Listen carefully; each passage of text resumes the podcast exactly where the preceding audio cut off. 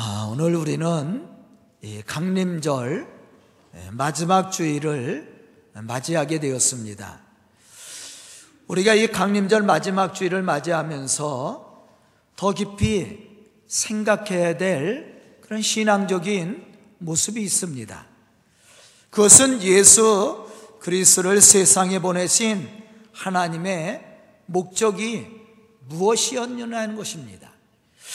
만약에 우리가 예수님이 이 땅에 오신 목적을 우리가 알지 못한다면 우리의 신앙의 삶은 힘있고 능력 있는 그러한 삶이 되지 못할 겁니다. 지금 우리가 예배를 드리면서 가장 중요시 여겨야 될 것이 뭐냐면 예수님이 왜 이 땅 위에 오셨느냐는 것이죠.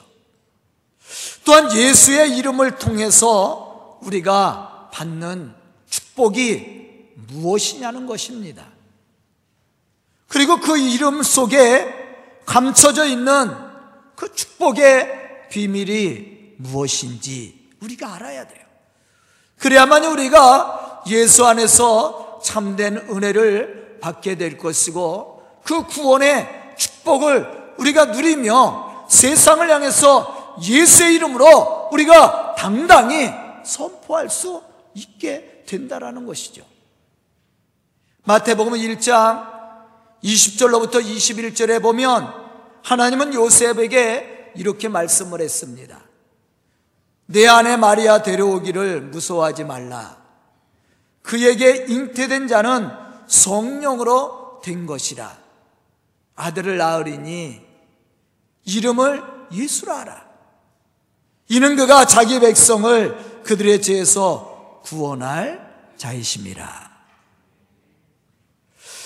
또한 본문 17절에 보면 하나님은 예수님을 세상에 보내신 분명한 목적을 우리에게 말씀해 주고 있습니다.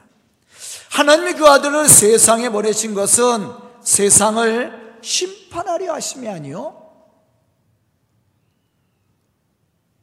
세상을 구원하려 하심이라. 그렇게 말씀을 했어요. 왜 하나님은 세상에 아들을 보냈으며 이름을 예수라고 하셨을까? 우리는 이 말씀들 속에서 그 해답을 찾을 수가 있습니다. 즉, 하나님은 죄로 인해서 영원히 심판을 받고 영원한 형벌을 받을 수밖에 없었던 우리를 구원하기 위해서 독생자 예수 그리스도를 세상에 보내주셨어요. 뿐만 아니라 그 예수의 이름을 믿고 예수의 이름으로 행하는 자에게는 제사함의 은총과 함께 구원의 축복을 베풀어 주었다라는 겁니다.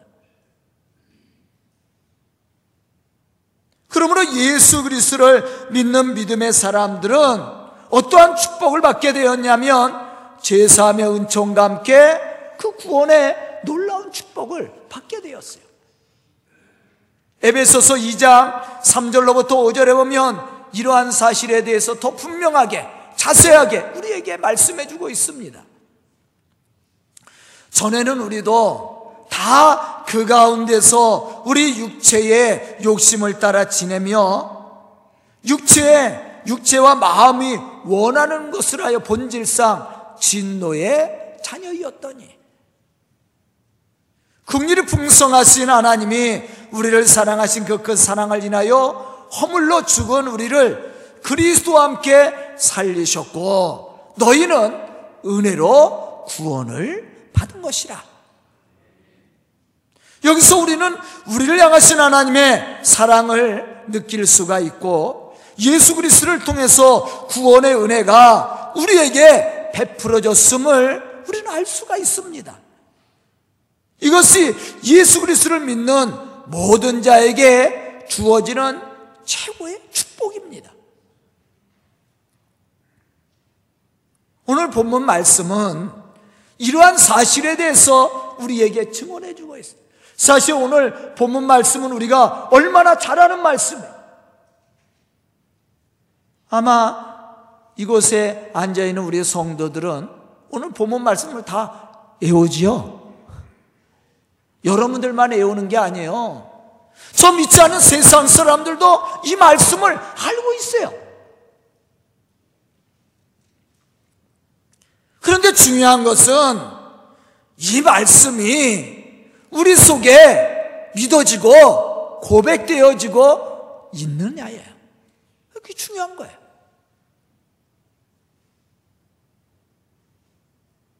강림절 마지막 주일을 맞이해서 말씀을 듣는 우리 성도들은 예수의 이름으로 제3의 은총과 구원의 축복을 받은 믿음의 사람들로 예수 안에서 참된 기쁨과 평강을 누리고 증언할 수 있는 그러한 성도들이 다 될 수 있기를 주님의 이름으로 축원합니다. 그럼 예수의 이름으로 우리가 받은 축복이 무엇입니까? 첫째, 앞에서도 말했듯이 구원이에요. 최고의 축복입니다. 요한복음 14장 6절에 보면 예수님은 이렇게 말씀하고 계십니다. 내가 곧 길이요 진리요 생명이니 나로 말미암지 않고는 아버지께로 올 자가 없느니라. 그렇게 말씀을 했어요. 세상에는 여러 길이 있죠. 여러분들이 사는 것도 여러 가지 그길 중에서 하나를 선택했을 겁니다. 저도 마찬가지예요. 저도 복음 전하는 일을 선택을 했어요. 물론 제가 선택을 했다기보다도 하나님이 저를 택하여 주신 거죠. 그래서 저는 그런 하나님의 부르심에 응답을 했을 뿐이야. 그래서 제가 목사가 됐습니다. 이와 같이 우리가 사는 길은 여러 가지 길이 있어요. 그러나 우리가 제 삶을 받고 영생의 축복을 받을 수 있는 길은 오직 한 길밖에 없다라는 겁니다. 그것은 바로 예수 그리스도예요. 왜냐하면 하나님은 그리스도이신 예수님을 통해서만 구원의 길을 열어 놓으셨기 때문입니다. 사도행전 4장 12절에 보면 이러한 사실에 대해서 말씀합니다. 다른 이로서는 구원을 받을 수 없나니 천하 사람 중에 구원을 받을 만한 다른 이름을 우리에게 주신 일이 없음이라. 그렇게 말씀을 했어요. 구원은 하나님만이 우리에게 베풀 수 있는 은혜입니다. 왜냐하면 그 이유가 분명한 것은 하나님이 창조자이기 때문에 그래요. 만약에 세상을 창조한 신들이 많았다면 그들이 다 구원을 베풀 수 있는 은혜를 가지고 있겠지요. 그러나 우리에게 구원을 베풀 수 있는 분은 하나님 한 분밖에 없다라는 겁니다. 그 이유가 세상을 창조하신 분이 하나님이십니다. 세상을 창조하실 뿐만 아니라 세상을 섭리하시고 구원하시는 분도 하나님 한 분밖에 없어요. 이 사실을 우리가 분명히 알아야 됩니다. 그리고 믿음으로 받아들이고 고백할 수가 있어야 돼요. 죄로 인해서 버림받고 심판을 받아야 할 우리를 구원하실 수 있는 분은 오직 하나님 한 분밖에 없어요. 그 하나님이 독생자 예수 그리스도를 세상에 보내 주셨습니다. 그리고 그를 믿는 자마다 멸망하지 않고 영생을 얻는 축복을 주었어요. 우리는 이러한 사실을 예수님의 말씀과 그의 행적 속에서 발견할 수가 있습니다. 오늘 보면 16절에 보면 예수님이 이렇게 말씀합니다. 하나님이 세상을 이처럼 사랑하사 독생자를 주셨으니 이는 그를 믿는 자마다 멸망하지 않고 영생을 얻게 하려 하심이라. 로마서 10장 9절에 보면 또 이렇게 말씀합니다.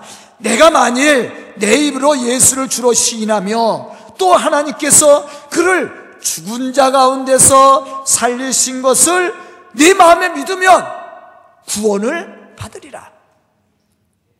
여기서 우리에게 자세히 설명해 주고 있습니다. 만일 내가 내 입으로 예수를 주라 시인한다. 주라 시인한다라는 것은 예수가 창조주이심을 고백하는 거예요. 여기서 주라는 말은 그분이 창조자시요 우리를 섭리하시는 분이시요 우리를 구원하시는 분이심을 말씀해 주고 있는 거예요. 만약에 너희가 내 입으로 예수를 주라 시인하면 예수님이 창조자시요 섭리자시요 구원자였음을 너희가 고백하고 또한 하나님께서 죽은 자 가운데서 살리신 것을 내 마음에 믿으면 구원을 받으리라. 여기서 죽은 자 가운데서 살렸다라는 말은 뭡니까? 바로 예수 그리스도가 우리의 죄를 위해서 십자가에 죽으셨다라는 거예요. 그런데 죽은 것으로 끝난 것이 아니라 죽은 자 가운데서 부활하셨다라는 거예요. 세상에 어떤 누구가 우리를 위해서 인류를 위해서 죽은 자가 어디 있습니까? 또 죽은 자 가운데서 부활하신 사람이 세상에 어디에 있어요? 그래서 구원은 예수 그리스도를 통해서만 우리가 받을 수 있다라는 거예요. 그 예수 그리스도가 죽은 자 가운데서 하나님이 다시 살리신 것을 내 마음에 믿으면 내가 구원을 받으리라. 이것은 예수 그리스도가 창조자시요 섭리자시요 구원자로서 우리의 죄를 위해서 십자가에 죽으시고 우리의 죄를 다 십자가에서 사해 주었을 뿐만 아니라 그 죽은 자 가운데서 부활하심을 믿는 그 사람이 제3의 은총과 구원을 받게 되었다라는 거예요. 이게 하나님의 은혜입니다.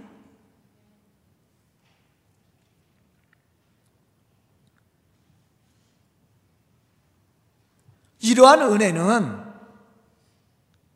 우리가 어떠한 자리에 있든지, 어떠한 처지에 있든지, 어떠한 순간에 있든지 모든 사람들에게 동일하게 주어지는 하나님의 은혜예요. 누가복음 23장에 보면 십자가상의 강도를 우리는 생각해 봐야 됩니다. 예수님의 십자가 옆에는 두 강도가 같이 매달려 죽었습니다. 사실 예수님의 제자들이 죽어야 되죠. 그런데 예수님의 제자들이 매달리지 못하고 강도들이 매달렸어요. 아, 그들은 예수님과 함께 죽겠다고 고백했던 제자들이었습니다. 우리 성도들은 어떻습니까? 우리 예수를 위해서, 복음을 위해서 같이 죽으러 갑시다. 왜 아멘들 안 하셔요? 목사님 먼저 가세요. 예수님이 실패한 것 같지만 예수님 다 알고 계셨어요. 예수님 후일을 계획한 것이죠. 예수님이 부활하고 승천하신 이후에 사실은 제자들이 사명을 감당합니다. 결국 제자들이 고백한 대로 내가 예수를 위해서 죽겠다고 고백한 대로 다 죽었어요. 약속을 지킨 겁니다. 비록 십자가에 죽을 때 같이 동행을 못했을 뿐이지. 그런데 우리가 이 말씀을 보면 예수님이 죽으실 때 그 십자가상에 분명히 두 강도가 같이 죽었습니다. 그런데 그 강도들 중에 한 강도가 예수님께 이렇게 청했습니다. 예수여 당신의 나라에 입성하실 때 나를 기억해 주십시오. 지금 예수님은 십자가에 달려 죽어가고 있습니다. 그런데 그가 예수님을 향해서 이러한 고백을 했다라는 것은 예수가 메시아임을 믿었다라는 거야. 저는 이 말씀을 다시 한번 뭐다 아는 말씀이죠. 그러나 설교를 준비하면서 마음에 굉장한 감동이 왔어요. 과연 우리 성도들 중에 이 십자가상 앞에서 죽어가는 예수님 앞에서 구원을 요청할 사람이 누가 있겠는가? 아, 예수님이 능력 행하고 권세 있을 때 물론 많은 사람들이 따라다녔어요. 그런데 예수님이 모든 걸 내려놓고 십자가에 죽으실 때 구원을 요청한 사람이 몇이나 있어요? 한 사람밖에 없어요. 이게 쉬운 일이 아니야. 바울이 능력 있고 권세 있을 때 많은 사람들이 바울을 따라다니잖아요. 제자로서. 그런데 바울이 로마 감옥에 갇혀서 이제 희망이 없을 때 한 사람 한 사람 바울 곁을 떠나죠. 아, 저는 이 말씀을 보면서 감동을 받아요. 이 강도의 신앙은 제 진짜 신앙이라고 생각했어요. 이제 예수님의 능력도 없고 권세도 없고 그냥 십자가에 힘없이 죽어가고 있어요, 지금. 자기와 같이. 그런데 그런 상황에서 예수님께 구원을 요청합니다. 이것은 그가 예수를 메시아로 믿었다라는 얘기예요. 쉬운 게 아니야.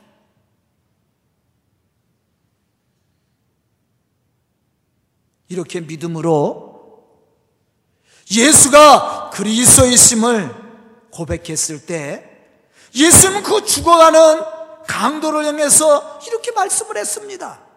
내가 진실로 내게 이르러니 오늘 네가 나와 함께 낙원에가 있을 것이다.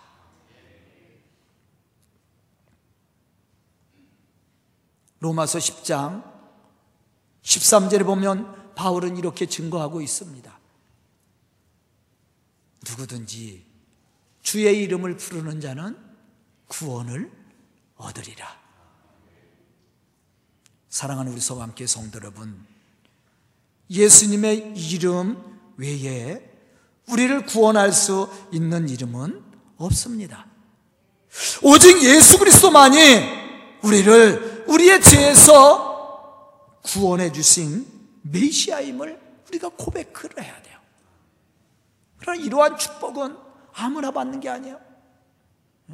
하나님은 모든 사람들에게 이 구원의 길을 열어놓으셨습니다. 그러나 아무나 받는 것은 아니죠.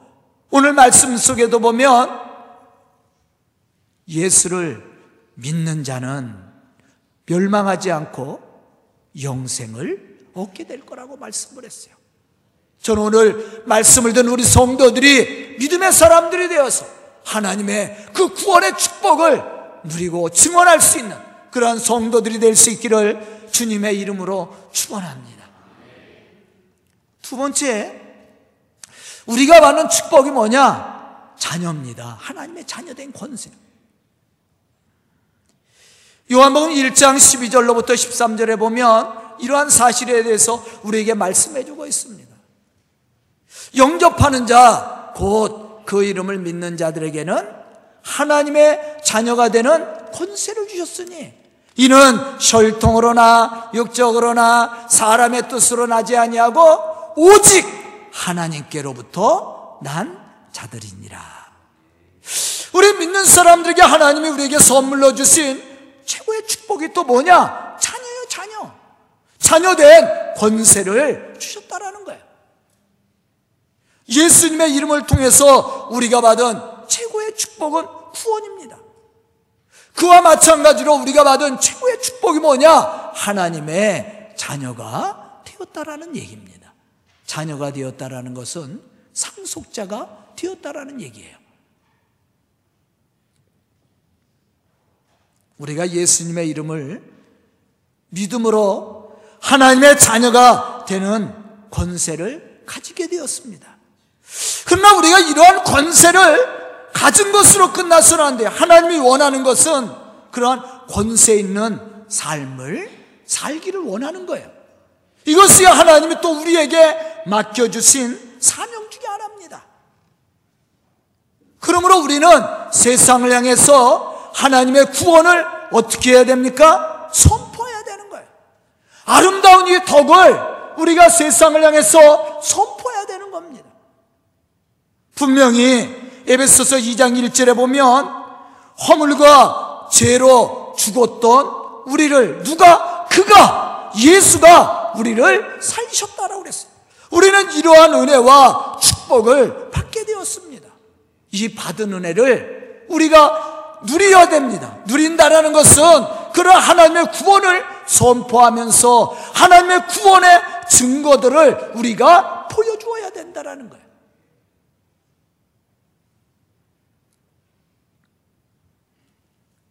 사도행전 3장 6절에 보면 베드로와 요한이 성전에 기도하러 올라가다가 나면서부터 걷지 못하는 사람을 만나지요. 그런 늘 성전 앞에서 구걸했던 사람이에요. 늘 베드로와 요한이 성전을 드나들면서 만나보았던 사람이에요. 그런데 그날은 이 구걸하는 이 걷지 못하는 사람을 향해서 이 베드로가 선포합니다. 내게는 은과 금이 없지만 내가 너에게 줄 것이 있다. 그것은 바로 나사렛 예수의 이름으로 일어나 걸으라 명령을 했다라는 거예요. 그런데 놀라운 것은 그가 이 베드로의 명령을 듣고 고침을 받고 일어나 뛰며 걸으며 하나님을 찬송했다라는 겁니다. 바로 우리가 이러한 은혜의 삶을 살아야 되죠. 우리가 하나님의 구원을 세상을 향해서 선포할 수 있는 예수의 이름으로 선포할 수 있는 그런 믿음의 사람들이 돼야 돼. 그런데요, 아무나 할 수 없는 겁니다. 그러면 누가 예수의 이름으로 하나님의 구원을 세상을 향해 선포할 수 있습니까? 구원을 체험한 사람이에요. 예수 그리스도를 통해서 제3의 은총과 구원을 받은 사람만이 세상을 향해서 예수의 이름으로 선포할 수 있는 그러한 능력을 얻게 되는 거예요. 하나님이 우리의 아버지심을 우리가 고백하고 증언할 수 있는 믿음의 사람이 될 수 있게 된다라는 겁니다. 만약에 베드로와 요한이 이러한 구원의 체험이 없었다면 어떻게 이 걷지 못하는 사람을 향해서 나사렛 예수의 이름으로 걸으라고 명령할 수 있었겠습니까?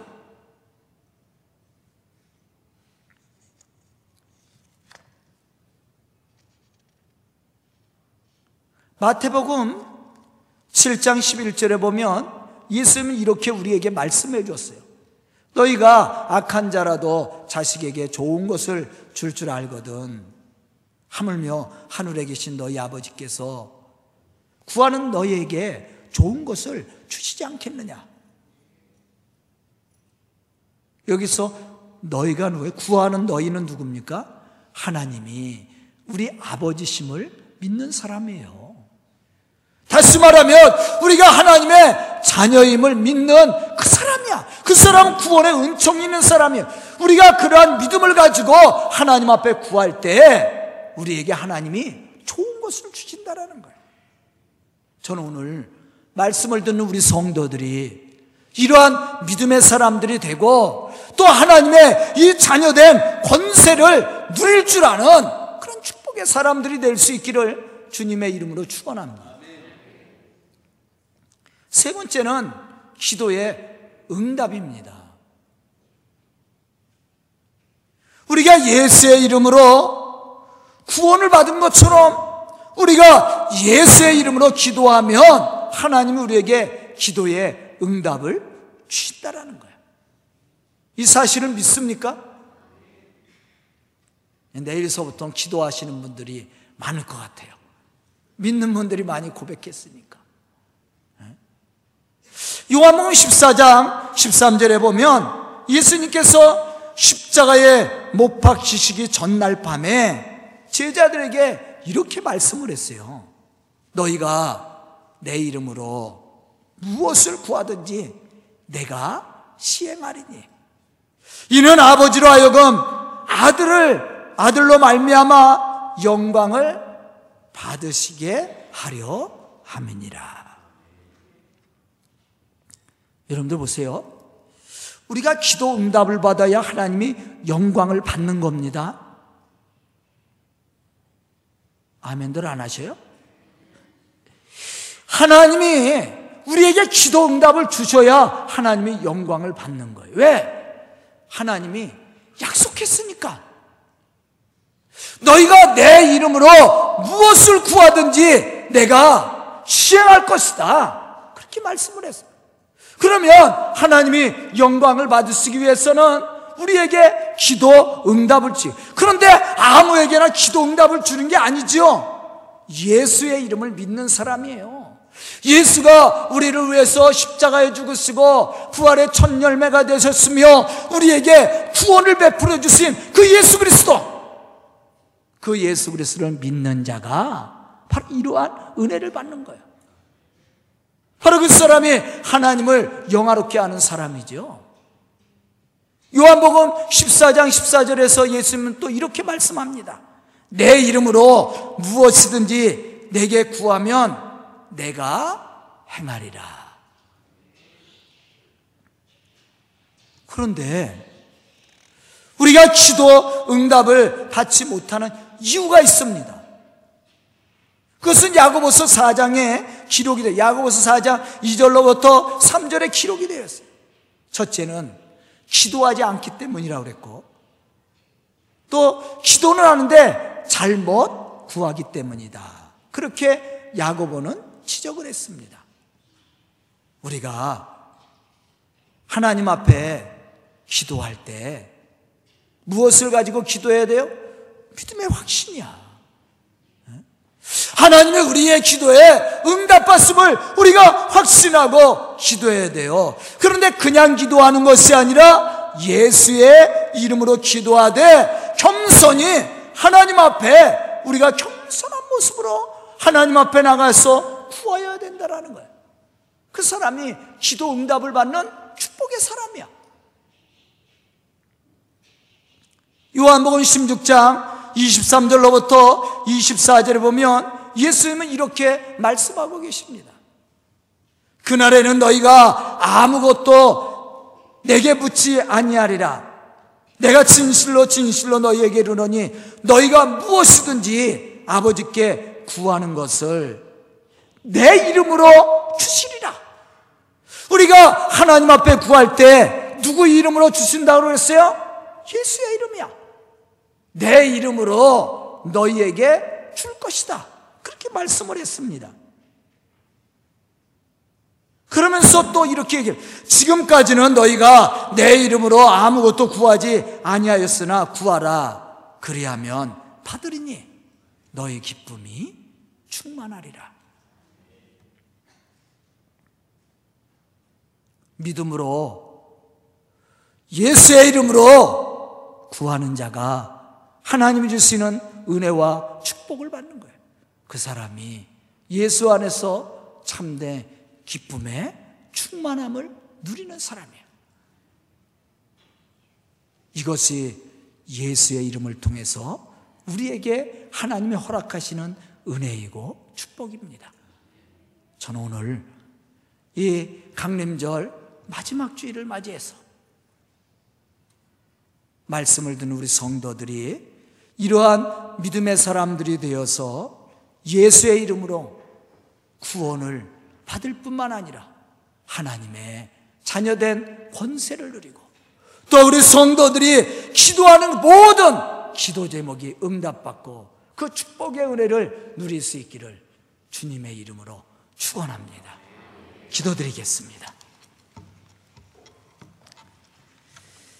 은혜로우신 아버지 하나님, 감사와 찬송을 드립니다.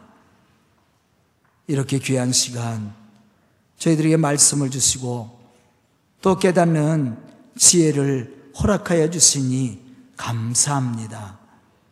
예수의 이름으로 우리가 받는 축복이 무엇인지 말씀을 통해서 우리가 들었사오니 말씀 듣는 우리 성도들이 결단하여 이제 예수의 이름으로 세상을 향해서 하나님의 살아계심과 구원하심을 선포할 수 있는 믿음의 사람들이 되게 해 주시옵소서. 또 예수의 이름 가운데 거함으로 그를 통해서 주시는 하나님의 놀라운 축복을 받고 주의 거룩한 역사를 이루고 감당해 나가는 믿음의 성도들과 이 교회가 될 수 있도록 축복하여 주시옵소서. 더욱 성탄절에는 이 기쁨의 은혜를 마음껏 누리며 증언할 수 있는 믿음의 사람들로 쓰임받게 하여 주시옵소서. 예수님의 이름 받들어 축복하며 기도드리옵나이다.